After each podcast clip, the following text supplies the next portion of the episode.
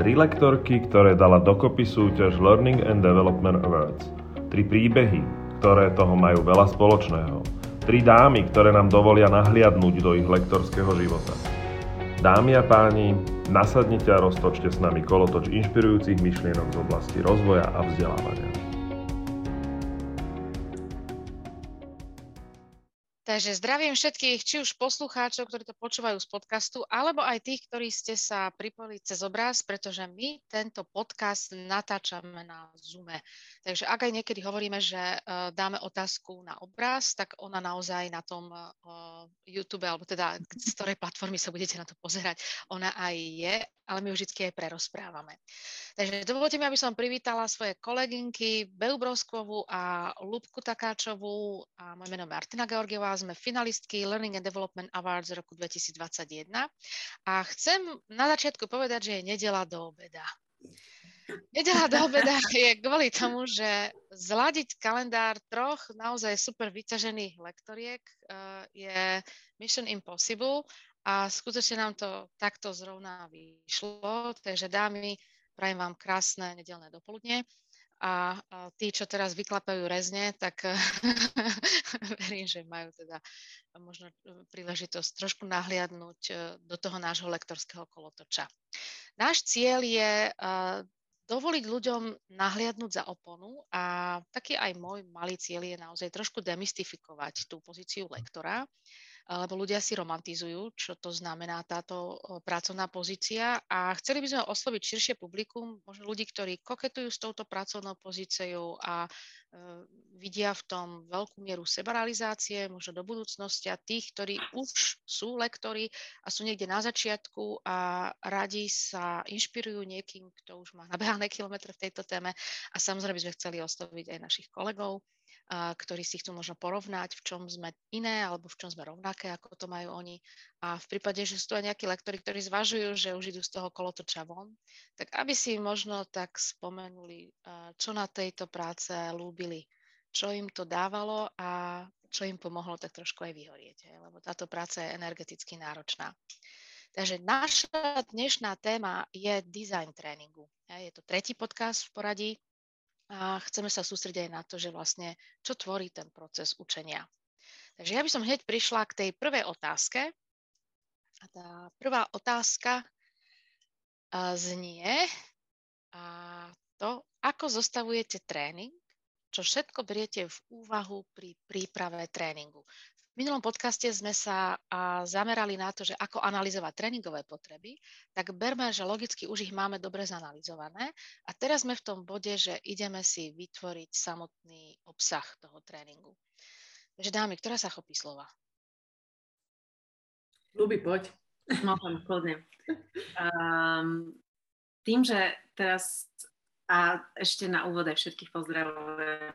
Ahojte, tí, ktorí sú s nami. Uh, tým, že sme už v minulom podcaste veľa riešili analýzu a riešili sme analýzu potrieb a bavili sme sa o tom, že kto je vlastne zadávateľom a že sú tam určité zhody, tak úplne to najdôležitejšie je pre mňa, že cieľ.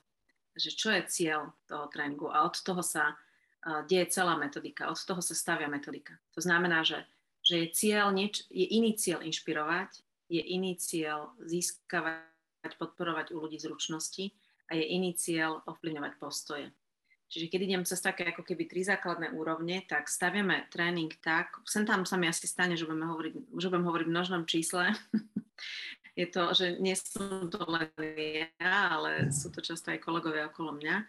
Staviame to tak, že okrem toho, že už máme určitú skúsenosť a všeličo poznáme, poznáme témy, s ktorými pracujeme, to je tá prvá úroveň inšpirácie, obsah, je, že či obsah, ktorý je pre účastníkov pripravený aj relevantný, či ho netreba v niečom refreshnúť, či do tých inšpirácií obsahových netreba niečo dať nové a čo je to nové a do akej miery tí účastníci už sú s tou témou zoznámení, či, či to je iba základ, basic, alebo či to je advanced úroveň, podľa toho staviame obsah, to je ako keby okolo obsahu sa stavia to celé, okolo cieľa. Cieľ versus obsah je ten základ pre nás potom tá druhá dôležitá úroveň, e, taký kastlík je, že, že čo to zážitkové, to tréningové, e, čím podporíme ten obsah, aby tí ľudia odchádzali nielen s inšpiráciou, ale aby sme ich ovplyvnili na úrovni zručnosti alebo konania. To znamená, že aby chceli niečo začať robiť alebo meniť. Čiže riešime veľa buď aktivity, inšpiratívne vstupy, zdieľania, skupinové diskusie, čiže musí tam byť na druhom mieste vždy tá zážitková časť. A tá tretia časť pre nás veľmi dôležitá, tá postojová, ktoré časti tréningu v metodike sú, ktoré sú prítomné a ovplyvňujú aj postoj. Že kedy tí ľudia dostávajú priestor, kedy je tam v tom zdieľaní vytvorená tá šťava, že sa oni vzájomne počujú a čo tým tréner docieli. Ja som postavila teraz takú ako veľmi jednoduchú kostru, čo skúsim to zosumarizovať, že cieľ, obsah, aktivity okolo toho, zážitkový proces, interakcia a potom veľmi dôležité je, že tá hĺbka ovplyvňovania postojov, že kde vytvoríme priestor na zdieľanie, skupinové diskusie a vytiahnuť zo zdieľania debriefom alebo nejakým ako keby, že dobrým facilitačným procesom to, ako upevníme tú inšpiráciu. To, že okolo toho sú rôzne aktivity, každý tréner má niečo iné v zásobe, každý tréner, ja verím, že aj budeme sa asi aj tomu venovať, eh, že sa snaží hľadať aj nové inšpirácie, flexibilne ich prispôsobovať. To už bude taká, že hĺbka procesu, ale toto je pre mňa základ. Z kuchyne. Jaká ľubí? Bej, ako to máš ty? Neviem, či sa to na túto otázku odpovedať veľmi jednoducho. akože v jednej e, stručnej vete. Lebo preto, čo ma pri tom napadalo? E, super, ako si vravela, ľubí, že začať od toho cieľa, jednoznačne, áno, navezuje to na tú analýzu potrieb. A presne ako vravíš, ten obsah. E, ja používam taký pekný model, keď sa hlavne, keď sa bavíme s klientmi o prezentáciách a pripravujeme prezentácie. Takže že to ako obsah versus forma, lebo ľudia si myslia, že niektorí, že forma je dôležitejšia, niekto zase, že obsah. Ale podľa mňa je to také, že 50-50, že by to tam malo byť. A, a prirovnávam to ku kolesám na bicykli. Vlastne keby bolo jedno z nich väčšie, tak buď padáme na zadok alebo na hubu, hej. Ale keď sú akože narovnako veľké, tak sme schopní vlastne na tom bicykli ísť rovno. A teraz forma, to je to koleso vpredu a ten obsah, to je to koleso vzadu. A to koleso na tom bicykli vzadu je predsa to, ktoré nám dáva ten, ten pohon, lebo keď šlapeme, tak vlastne je to napojené na to zadné koleso. Takže keď nezačneme od obsahu, tak môžeme mať neviem akú super formu, aj tak sa nikam nedostanem. A tá forma, to predné koleso, to je to, kde sú tie riaditka napojené, takže sa vlastne môžem uh, pomocou toho dopracovať dopracovať k tomu cieľu naozaj ako efektívne a dobre. Hej. Ale musím začať od toho teda obsahu. Takže treba to, čo je u mňa prvé, ako zostavujem tréning, keď už viem, aká je tá potreba. Ja si to musím najprv dostať všetky nápady a myšlienky z hlavy, takže si vytváram myšlienkovú mapu, že čo všetko by mohlo viesť k tomuto cieľu. Čo, e, rôzne cvičenia, myšlienky na zdieľanie a v podstate tam sa dostávam zase k tomu, že to je o tých znalostiach, zručnostiach, postoji. Ty si to predtým nazvala v tom minulom podcaste, ľubím myslím myslenie, konanie, postoj. Konanie, postoj, hej. hej. Ako podobné, myslím si, že zámer je rovnaký, ale iba Tak, iná. tak, určite, určite. To len, že dávam ten iný názov tomu a vlastne ako k tomuto si ja urobím taký ako vybliem si to z hlavy, keď to tak nazvem, a urobím si tý, tú myšlienkovú mapu len, aby som si to tam dala, lebo mne sa to potom lepšie nad tým premýšľa. A musím sa naozaj pozerať na to, že čo chcem s tým dosiahnuť a čo je tým primárnym cieľom. Či je to naozaj o tom roz, rozvíjať ich postoj. Často je to aj to, čím začíname, tým postojom, aby vlastne boli otvorení sa o tom dozvedieť, aby to chceli ako objavovať, čo všetko sa tam ešte v rámci tej danej témy môžu naučiť a, a potom ísť do toho, či majú aj nejakú tú znalosť, aby vedeli, ako prípadne to majú robiť a potom ideme do toho nácviku tých uh, zručností. Takže uh, v podstate aj tie jednotlivé aktivity v priebehu toho dňa viac menej vo väčšine prípadov nasledujú toto, že pracujeme najprv s postojom, potom s tými znalosťami a potom s tými zručnosťami, alebo rozvíjame teda tie zručnosti, to aby boli schopní ako konať inak. No, to je asi, asi ako je to, že, že keby som to mala tiež nejakým spôsobom upratať. Ale nedá sa to zgeneralizovať, nie je to 100% platné vždycky. No. Naša úloha nie je teraz vyčerpať celú tú tému, my chceme tak trošku ako keby nahliadnúť do toho, takže ja len nadviažem, keď už mám to, čo ste vypovedali v hlave utrasené, tak to čisté trenerské remeslo pre mňa je, že vlastne čo urobím do obeda pred prvou prestávkou, po druhej prestávke, čo urobím po obede pred prvou prestávkou a po prestávke. A to také úplne, že štandardné, čo sa týka každého tréningu. Určite je tam vždy nejaký grand opening. Akým spôsobom tú tré, tému otvorím? Ako tým ľuďom vysvetlím, prečo sú tu práve oni? Prečo práve teraz? Prečo práve ja? Čo môžu odo mňa očakávať, akom vzťahu som k tej téme a potrebujem naozaj ako keby získať si ich. Akože kúpte si tú stupenku na ten vlak, pôjdeme cez tieto zastávky a keď uh, mi dáte tú ochotu, že uh, so mňou nastúpite do toho vlaku, do toho zážitku, čo je vlastne ich pozornosť a angažovanosť, tak na konci mám tento prísľub, že môžete uh, vidieť a zažiť toto a hento. Takže mm. potom určite sú tam ďalšie bloky, že pred prestávkou je najväčšia pozornosť e, do obeda, kde potrebujem, aby tá hlavná kľúčová myšlienka nejak odznela, či už je to naozaj formovanie postojov, nalievanie vedomostí a ak je to zručnosť, tak je to skôr zladenie sa v tom, ako chápeme, nejaký ten koncept teoreticky tam určite musí byť. A potom po prestávke je tam to, to podľa mňa ten prime time, je pred obedom po kávovej prestávke. Takže to kľúčové, kde ešte vysoká miera pozornosti sa musí odohrať tam. Po obede viem, že musí byť nejaký energizer, niečo odľahčenie a po obede skôr idem ako keby z kopca, praktické veci, uh, kde je veľký priestor na ich zdieľanie skúseností, na, na získanie zážitku, na veľmi dobrú spätnú väzbu a dobré debriefingy. No a po tej prestávke tam už ideme veľmi z kopca, tam už ako keby pozornosť je nižšia, takže tam je buď, že rozoberáme extrémne situácie, ktoré môžu nastať, aby sme rozšírili ich Eh, schopnosť reagovať na tie podnety, keď sa vrátia do svojej reality a samozrejme nejaké inšpirácie v používaní ďalších nejakých pripomienok, nejakých ďalších nástrojov. Veľmi dobrá sumarizácia a priestor aj na zhodnotenie celého dňa. Takže to sú také bloky, ktoré sa týkajú každého tréningu a mám to v podstate rutine. Keď som zahltená, že neviem ten tréning vyskladať, lebo je toho veľa, tak mi táto kostra pred prestávkou, po prestávke pomáha, že toto je čas, ktorý nenafúkneš a musíš mhm. prioritizovať. Mm-hmm. Máte to dámy podobne? Mm-hmm. Máme aj nebe, nabehlo, keď si to vlastne rozdelila do dňa, tak pripomenúť znovu možno juniornejším trénerom, že ešte sú dôležité aj, že tento celý scenár behom pol dňa alebo dvojdní musí byť iný že buď poldňovka alebo celodňovka, alebo tento, ako keby ten pekný priebeh si ti dala do tej jednodňovky. Ešte je podstatné, že do iného časového slotu rozdeliť tú dynamiku. A ja ešte k tomu pridám, a to možno hlavne, a to už aj začínajúci tréneri alebo ľudia, ktorí sa vôbec do tejto tematiky dostali, to tisíckrát počuli, pomáha to klasické, že kolbov cyklus učenia, hej, že že osloviť aktivistov, osloviť teoretikov, osloviť reflektorov, osloviť pragmatikov, ako keby to kolo, že aby tam z každej časti bolo niečo alebo tí, čo používajú skorej NLP, tak takisto, hej, že vidieť, počuť, zažiť, takže mať z každej úrovne, aby medzi tými účastníkmi v tej metodike toho programu bola oslovená každá cieľová skupina. Mm-hmm. Že to tak bešiaku ešte v tom pozadí v tej metodike by mohlo byť pre niektorých užitočné že mať tam veci naplnené v tom obsahu a v, tej, tej, v tom scenári dňa, aby tam boli oslovené tieto cieľové skupiny. Hej, chceš to nejak doplniť? Ja, mňa, mňa ešte akurát pri tom napadá, že keď to tak počúvam, že ja keby som začínajúci lektor, tak si vlastne hovorím, preboha, vedie toho toľko, čo musím vedieť, že mi to príde, že vlastne a nerobíme nakoniec ľahkú prácu, že musíme do toho zakomponovať strašne veľa pohľadov a rôznych vecí. Ale e, čo som chcela povedať, vlastne ešte mi pri tom, ako si to ty popísala v priebehu toho dňa vlastne, tak som si spomenula na jednu situáciu, kedy som sa bavila s jedným človekom, ktorý si de facto hovorí, že je aj taký šaman tu na a pracuje ako teda ako šaman v, vo firmách, ako pracuje s manažermi.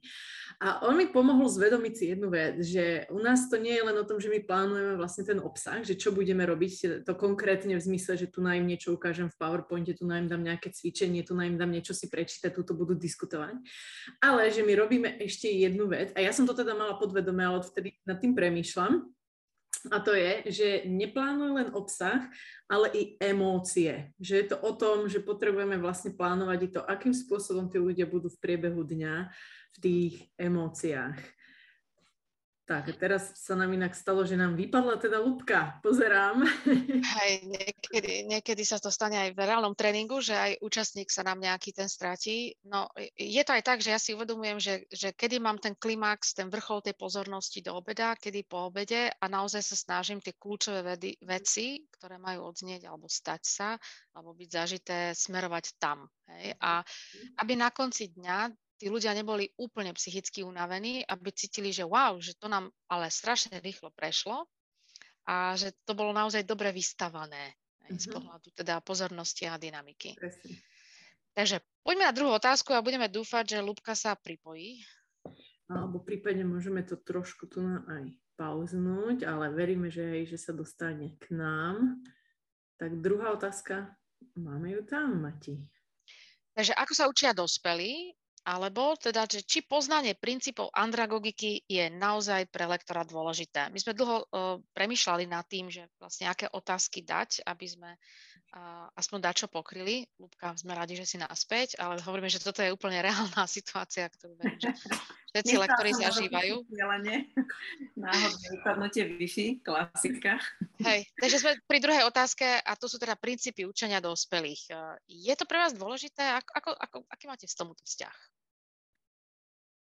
Vej, začneš teraz ty? Hej, premyšľam nad tým trošku, akože vlastne ty si to trochu tak aj načukla, už koľbol cyklus.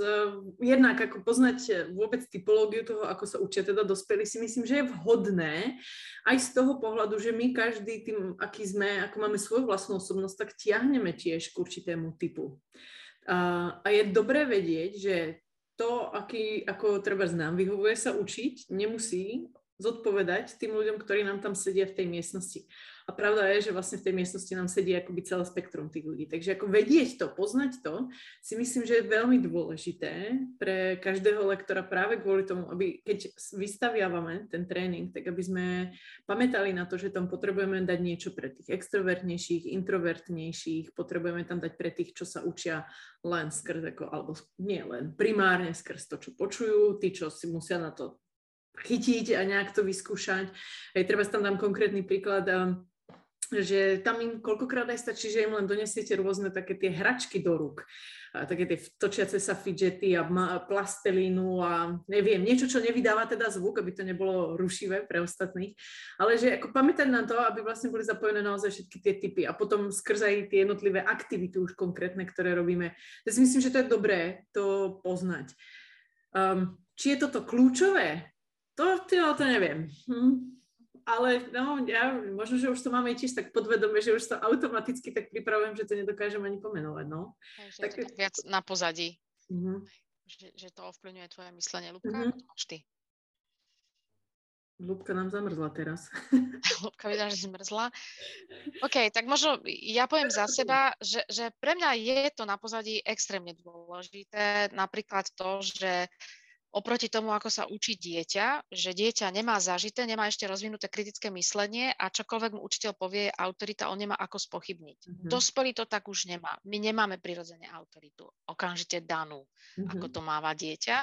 A uh, naši účastníci prichádzajú na tréning uh, s takým možno aj vyzývacím postojom, že kto si a kto ťa opravňuje má v niečom poučovať že ja keď trénujem našich trénerov, tak pre mňa práve tieto princípy andragogiky sú alfa, omega, že uvedomte si, že vy si potrebujete tých účastníkov pre tú tému získať a ona nie je samozrejmá a nerátajte s tým, že budú všetci hneď motivovaní. Že je skôr predpoklad, že dospelý človek nie je až tak motivovaný učiť sa, pretože sme vyšli zo školy a už máme pocit, že veľa vecí vieme a už nemáme ani tú neuroplasticitu takú, ako má decko.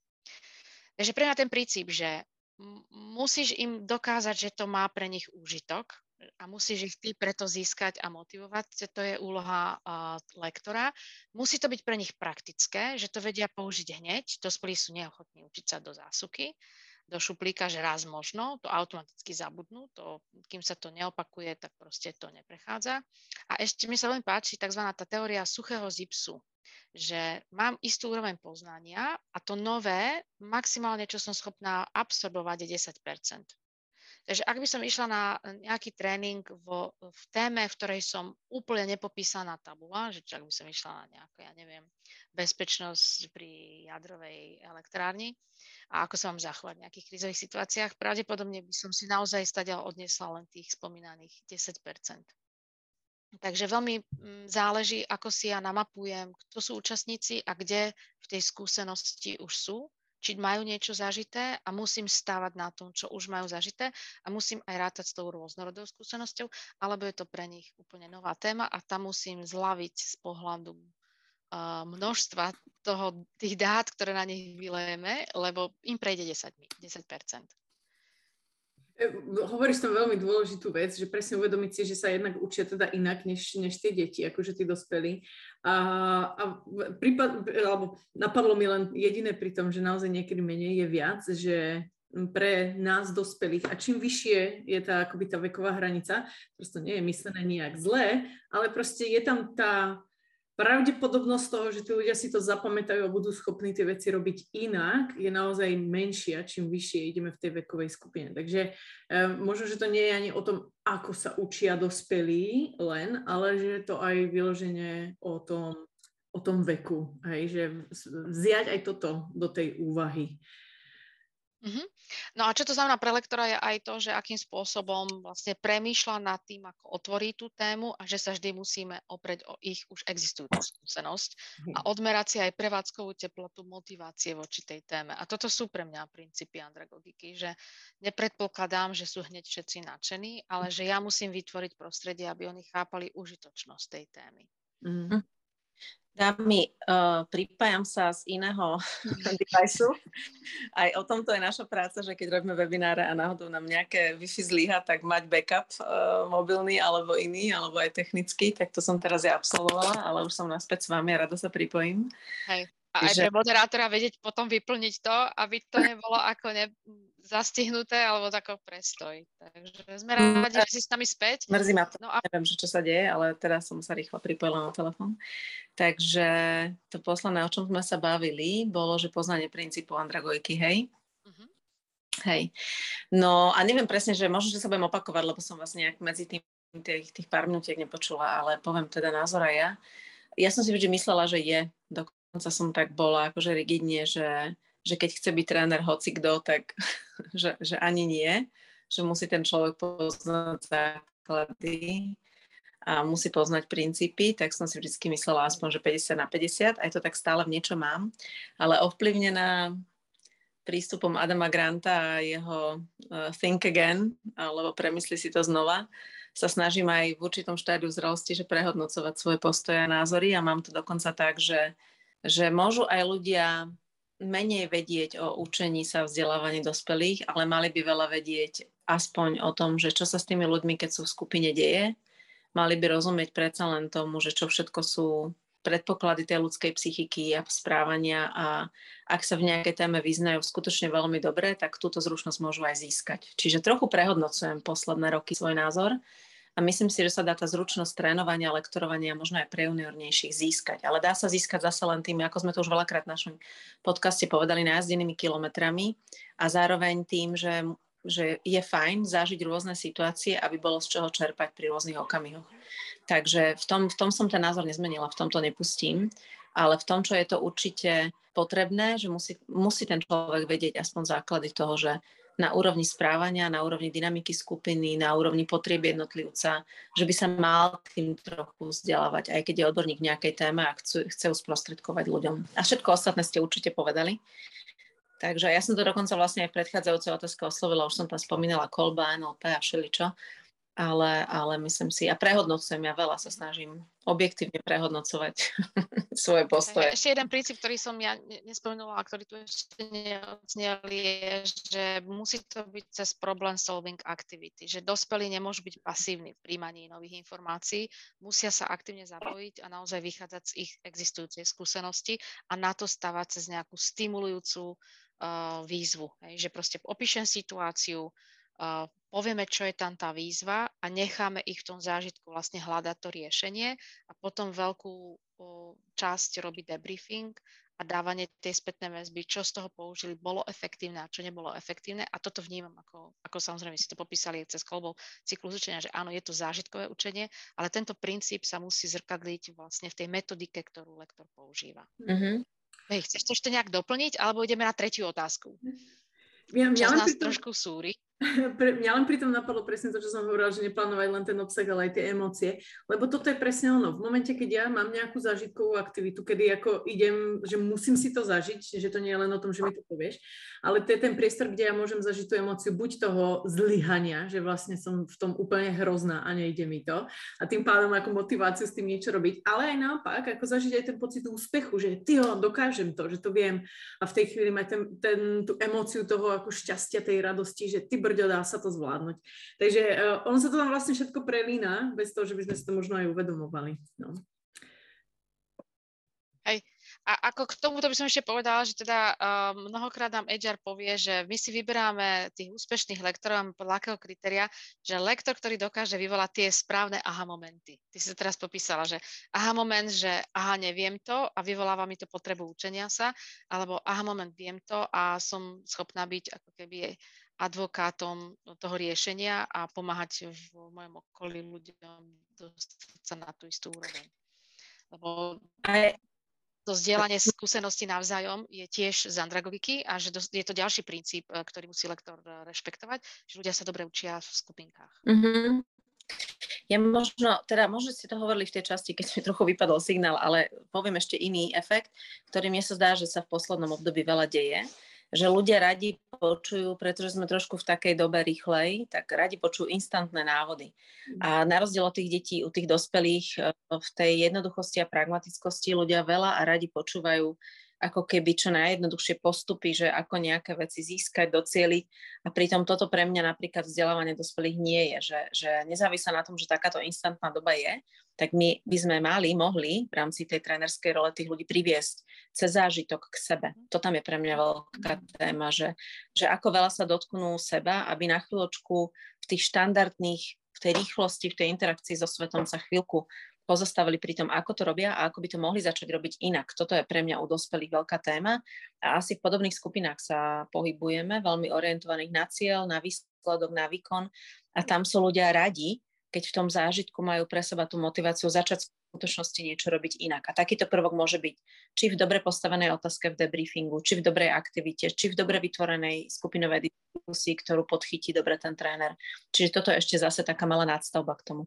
Možno ste to hovorili predtým, len som mala potrebu to povedať. Nie, takto, hej, OK. Myslím si, že sme poskytli celkom širokú paletu možností, ako o tom uvažovať. No poďme na poslednú otázku, ktorou sa práve zamyslíme na to, že ako podporujete transfer eh, toho, čo prešlo na tom tréningu do praxe, aby to tréningom neskončilo, lebo veľa tréningov je, vynikajúci ľudia odchádzajú namotivovaní, dávajú na to fantastickú spätnú väzbu zázrak sa neudeje. Uh-huh. Takže čo robíte preto, aby to tým samotným tréningom neskončilo? Začnem ja teraz, Bej, keď si, neviem, či si predtým... Uh, mňa len napadlo, možno, že než povieš teda, že ako to robíš, tak uh, vlastne povedať si aj také tie, tú štatistiku, hej, ktorá vlastne vychádza aj práve z uh, práce, alebo uh, keď Patrik však na to naviazal. Uh, ja mám hroznú pamäť na tie mená, ale tie, on, on nerobil priamo ten výskum, ale že vlastne čo sa hovorí, že ako čo vedie k úspechu toho, že tí ľudia sú naozaj schopní po školení niečo dosiahnuť. Hej.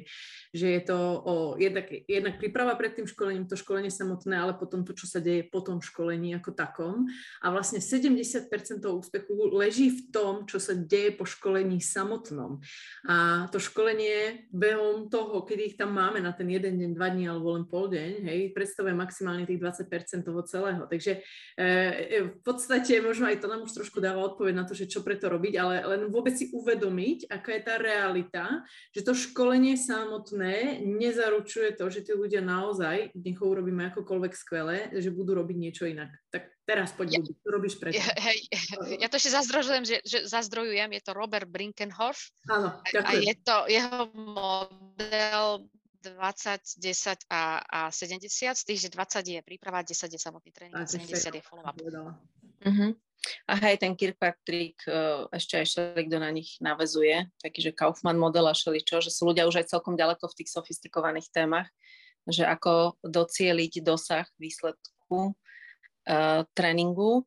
A myslím si, že aj toto je veľká téma pre HRistov a vzdelávačov, že sú tým aj konfrontovaní z hľadiska vedenia a zadavateľov, že keď už vám na to dáme tieto finančné zdroje, tak či sa to docielilo a diskutujte s externou agentúrou, či to docielené bolo ako veľa. Ale naspäť k otázke, že ako to vieme docieliť my. Ja som veľmi rada, že si tomu Bej dala ten úvod, že ten jeden deň nezmení ich zručnosti a my nepreoperujeme mozog. To je to, čo ja sa snažím často zadávateľom povedať, že ja, my tam môžeme robiť všetko možné a mať skvele pripravené ciele, metodiku, ale nezmeníme úplne behom jedného, dvoch dní alebo aj nejakých opakovaných, keď sú koncepty vzdelávania, kde sú opakované uh, nadvezujúce vzdelávacie nejaké projekty a moduly, tak uh, keď už je to aspoň pol roka, tak to má veľkú šancu, že sa nejaká zmena udeje.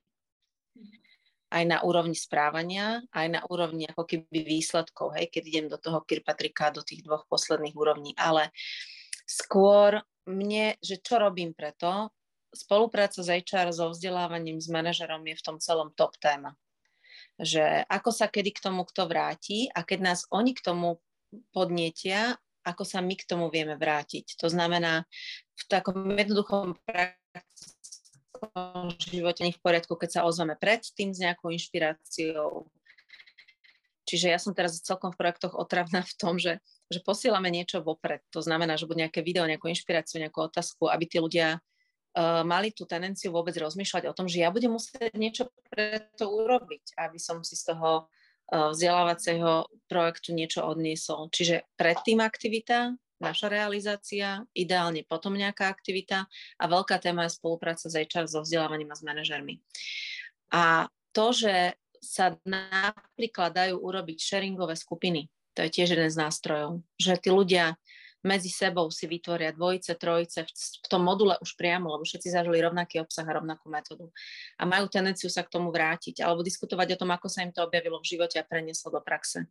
Ako sa to v ich reálnom živote podarilo zvládnuť a tak ďalej. Že ako keby pomôcť aj v nejakom, nejakej štruktúre im nastaviť to, že čo by v tých sharingových skupinách mohli mať ako tému, tak toto je to tiež, že keď to my z externého hľadiska na to trochu apelujeme a vytvárame v tom priestore, aby sa to vôbec dialo, tak, e, tak máme trochu väčšiu šancu, že to učenie sa do toho ich života dostane.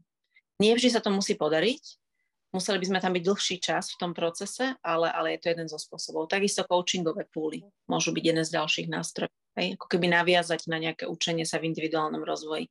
Čiže tých metód je viac, ale toto sú také hlavné, ktoré sú najčastejšie v praxi no, nami používané. To je to, že koľko priestoru vlastne dostaneme, aké ihrisko máme, na ktorom môžeme tancovať. Si to Luka pekne povedala, že teda skôr ich potom ako keby vzdelávame v ich ďalších možnostiach, ktoré sú ekonomicky nenáročné, len aby to tí účastníci na to mysleli a aby ten ohník, ktorý my zapálime, aby on zase nevyhorel, aby si tam prikladali nejaké tie polienka. A Bej, ty si povedala správne, 30 je za čo my vieme zobrať zodpovednosť, lebo 20% je príprava a 10% je ten samotný tréning, takže my vieme naozaj kvalitne zobrať zodpovednosť za, za 30%. A ak nemáme možnosť ísť na follow-up, že tých 70% mm. je výk, tak potom sú to také techniky, ako si spomínala Lúbka, ktoré sú teda ekonomicky nenáročné, či už peer skupiny alebo coachingové skupiny. A, ale väčšinou tam musí byť nejaký ten prompt, niekto, kto ich tomu ako keby trošku tak uh, popoháňa, lebo to vyprchá, aj to nadšenie z toho tréningu častokrát aj musíme mať týždňa do dvoch proste vyprchá. firmy, prepáč, že nás... nikoho vo vnútri firmy mať sparring partnera na túto tému. Kto to udržiava trochu ten oheň, že kto s nami ako keby v tom spolupráci a považuje to za rovnako potrebné. Že sami to zvonka neurobíme, že potrebujeme v tom connect. Hm. Ekonomicky najnáročnejšie, čo my odporúčame a často aj robíme, sú aplikačné workshopy na pol dňa. Ak je to online, tak len na dve hodinky s odstupom 4 eh, až 6 týždňov. A, skutočne ten zážitok toho tréningu to nafúkne rastol ľahko, pretože tí ľudia si na tom aplikačnom workshope e, znova sprítomnia kľúčové koncepty, ktoré sme prešli, znova sa tam obnoví tá motivácia a majú možnosť zdieľať, kto v tom, aký progres spravil, na čo narazil, znova sa skalibrovať ako keby s tým originálom a aj niektoré veci vykonzultovať, ak narazili na prekážky, ktoré ich e, zastavili, že akým spôsobom a znova to aktivizuje ich motiváciu. On sa to totiž vracia k tomu uh, Brinkerhofovi ešte raz, uh, Mati, čo si ty uh, vlastne mi pripomenula meno, ďakujem za to. Vlastne na základe toho, tej štúdie im vyšlo, že len 15% účastníkov je schopných vlastne naozaj zmeniť to svoje správanie alebo tie znalosti, ktoré nadobudnú počas školenia, takže sú schopní potom dlhodobo aplikovať vlastne do praxe, robiť to inak. Takže ja niekedy, čo aj robím, je, že tým ľuďom vyložene poviem, pozrite sa, je vás tu 10, tak 1,5, takže 1 až 2 ja, maximálne reálne budete na základe tohto robiť niečo inak. A hovorím vám to preto, pretože to vyžaduje, že aby vy ste mali naozaj aj to, to odhodlanie s tým niečo robiť, aby vás bolo viacej. Uh, takže jednak to povedať samozrejme zadávateľovi, aj čar, e, že prečo je dôležité, aby tam bola tá podpora zvnútra, tak ako hovoríte ale na druhú stranu, niekedy je to len o tom tým účastníkom to povedať. Stravíte tu jeden celý deň, ktorý by ste mohli stráviť niečím iným. Čo urobíte preto, aby to nebol teda vyhodený jeden deň vášho života, preto len život je krátky, ako ja často hovorím, takže čo môžete preto urobiť, aby ste to podporili aj vy sami. inak súhlasím so všetkým, čo ste povedali, že robíte aj ako doporučenie, jednak predala aj po. Mm-hmm. Ja Mati, neviem, možno, že aj pre seniorných trénerov. Ja som sa nedávno, je to asi pol roka späť, pri jednom projekte stretla aj s tzv. Kaufmanovým modelom. Ten dokonca hovorí o mikro, makro a mega svete.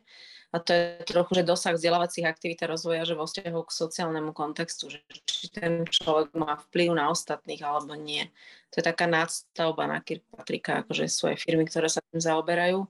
Takže, takže oni majú dokonca také, že či ten človek v nejakom štádiu vzdelávania, že je tak ďaleko, že nepoužíva len vplyv na blízke okolie, ale na nejakú sociálnu skupinu. To je taký ako keby, že ďalší, ďalší nadstavba, ale to tak skorej, že pre ľudí, ktorí sa v trochu v teóriách chcú rýpať, že ten základ je skorej docili na trhu, aby sme nejaké, na nejaké pokračovanie priestor mali.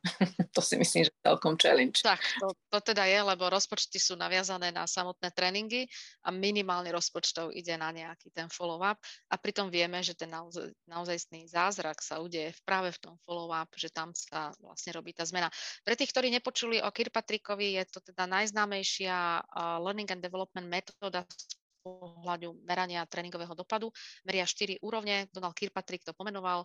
Prvé meráme reakcie, druhé meráme učenie, že čo na základe tréningu sa ľudia naučili a potom s odstupom času meriame zmenu správania a veríme, zase tá L4 je, že meriame aj výsledky, že to správanie a aktivity, ktoré ľudia robia na základe toho tréningu alebo rozvoja, prinesie nejakú ekonomickú výhodu. Mm-hmm. Hej, že či už niečo ušetria, že urobia niečo rýchlejšie, kvalitnejšie a, alebo a, dôležité. Takže dámy, verím, že by sme rozprávali oveľa dlhšie a dalo by sa nad tým dumať a, aj možno mm, niekoľko hodín a aj verím, že ma nás to veľmi bavilo. Na druhej strane čas nás e, súri, zaviazali sme sa, že skončíme v istom čase, tak ja verím, že ak máte ešte nejakú myšlienku, tak nám ju teraz ešte poviete. Ja len možno poviem, že sme tu dnes e, zrovna v tomto teda diele spomínali kopec vecí, Kirkpatrick, Brinkenhoff, Kaufmann a tak ďalej, takže môžeme vložiť linky pod tento podcast, aby ste sa k tomu mohli dopracovať, takže koho by to zaujímalo, nájdete určite v, vo svojej aplikácii, ktorú teda používate na podcasty, pozrite pod, pod ten daný diel. A ja možno, že aj weby spomeniem, že, že training industrie je napríklad veľmi fajn, alebo Xilem. A, a možno pre začínajúcich trénerov by mohlo byť aj fajn Mark Collard na C a s dvomi L na YouTube. O, veľa možno zaujímavých aj nielen aktivít, ale trochu k tomu aj tú metodiku sem tam popísanú aj u nich na webe. Čiže to je zase pre takých, ktorí, lebo to je presne to učenie sa alebo doťahovanie tých vecí, tak keď teraz spomenujem a niekomu to zaznie v ušiach, tak možno by mohlo byť užitočné tak vložíme pod podcast. No ale spýtala si sa, Mati, som sa. Mati, spýtala si sa na, na to, že myšlienka. Um, ja sa vrátim k tomu, že, že vôbec, že transfer do praxe a že to naše učenie sa dospelých, že o čom to vzdelávanie je a, a že prečo to má iný efekt ako, ako u detí. A ja poviem, že každý sám za seba sme si zodpovední za vlastný rozvoj. A do partnerských rozhovorov pozývať ľudí a pozývať ich do dospelosti je pre mňa základ. Dospelosti pre mňa znamená, že my môžeme urobiť všetko preto, aby nejaká inšpirácia, nejaký dosah nastal, ale to, čo s tým tí ľudia robia, tá ich autonómia sa rozhodnúť s tým ďalej pracovať, to je na nich. A ja to často hovorím, že, že to, do akej miery tí ľudia chcú na sebe robiť, to je trošku otázka zrelosti a motivácie pre zrelosť.